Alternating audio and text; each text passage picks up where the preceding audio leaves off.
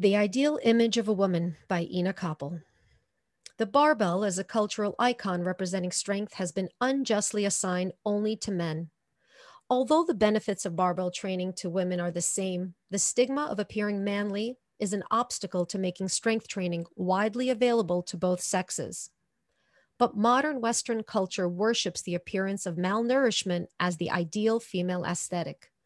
This is a recent distortion a byproduct of a reliance for survival on community and industry rather than self.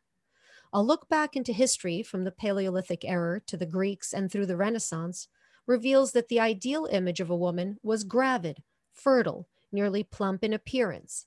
The popular aesthetic of the ancients favored a female with a curvy figure, a substantial abdomen, and large hips. The idealized woman of antiquity had the strength to bear and protect her young, with material reserve on her bones to forestall the death rattle of disease. Modernity has brought with it a celebration of female frailty, together with a host of nervous and physical ailments. We would all do well to reimagine what is ideal in femininity and so reclaim our ancient belief in the intrinsic value of strength. We are, in fact, an obese, gluttonous people, and the elevation of skinniness to the pinnacle of beauty may well be a backlash to this. But muscular, strong women are not skinny any more than they are fat. It's time to educate women about the advantages of strength and about the aesthetics of strong women. There is reason to be optimistic that given the right conditions, attitudes can change. Until relatively recently, basketball was seen as a man's sport, and women were discouraged from participating, let alone having their own professional league. The stigma was banished by the simple use of the tool, in this case, the basketball, by women. Likewise, the more that women are seen using barbells in their workouts, the more normal the activity for women will become. I had my own journey of discovering the proper tools of strength. I spent the early part of my fitness career searching for the right way to become fit. And only when I attended my first starting strength seminar did I understand the simplicity of the solution. I learned that strength was the foundation for all the fitness I was trying to achieve, that the barbell was not going to disfigure me, that I was going to be much better in my group fitness classes if I got strong first. In fact, my initial interest in barbell training was precipitated by the attempt to heal overuse injuries from all of the cardio workouts I was doing. I also knew that as a gym owner, I had to find a way to get my members stronger so that they could withstand the stress of the workouts and not suffer the injuries and pain I was experiencing.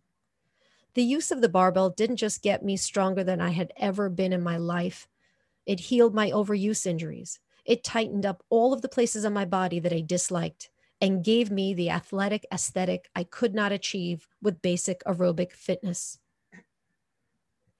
My performance while teaching aerobic classes, despite being in my mid 40s, greatly improved with increased strength and made my body more tolerant of the stress aerobics puts on joints and connective tissue. I was able to stave off injury, recover better from my workouts, and I saw a big improvement in my body composition. Over the next five years, I coached hundreds of women, teaching them the basic barbell lifts, helping them to overcome the fear of barbell training, and building a big community of female lifters, mostly mothers and grandmothers. Their fears about becoming bulky like men, their reluctance to engage the tools of men in the form of the barbell, quickly dissipated when they saw that bulk was actually hard to achieve. And in fact, strength gains require a lot of work. Those who practice good nutrition habit saw improved aesthetics and muscle development in places they struggled with before and ended up loving the more athletic appearance their bodies took. The anxiety common among the aerobic conditioned bourgeoisie about becoming too big was mitigated by improved health and a new confidence in their abilities, changing the focus from how their bodies looked to what their bodies could do.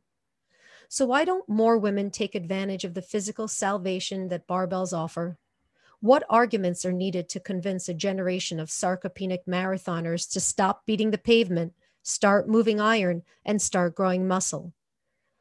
Ultimately, arguments about the health and appearance benefits of barbell training are doomed to failure in a culture that prizes the appearance of malnourishment above all else.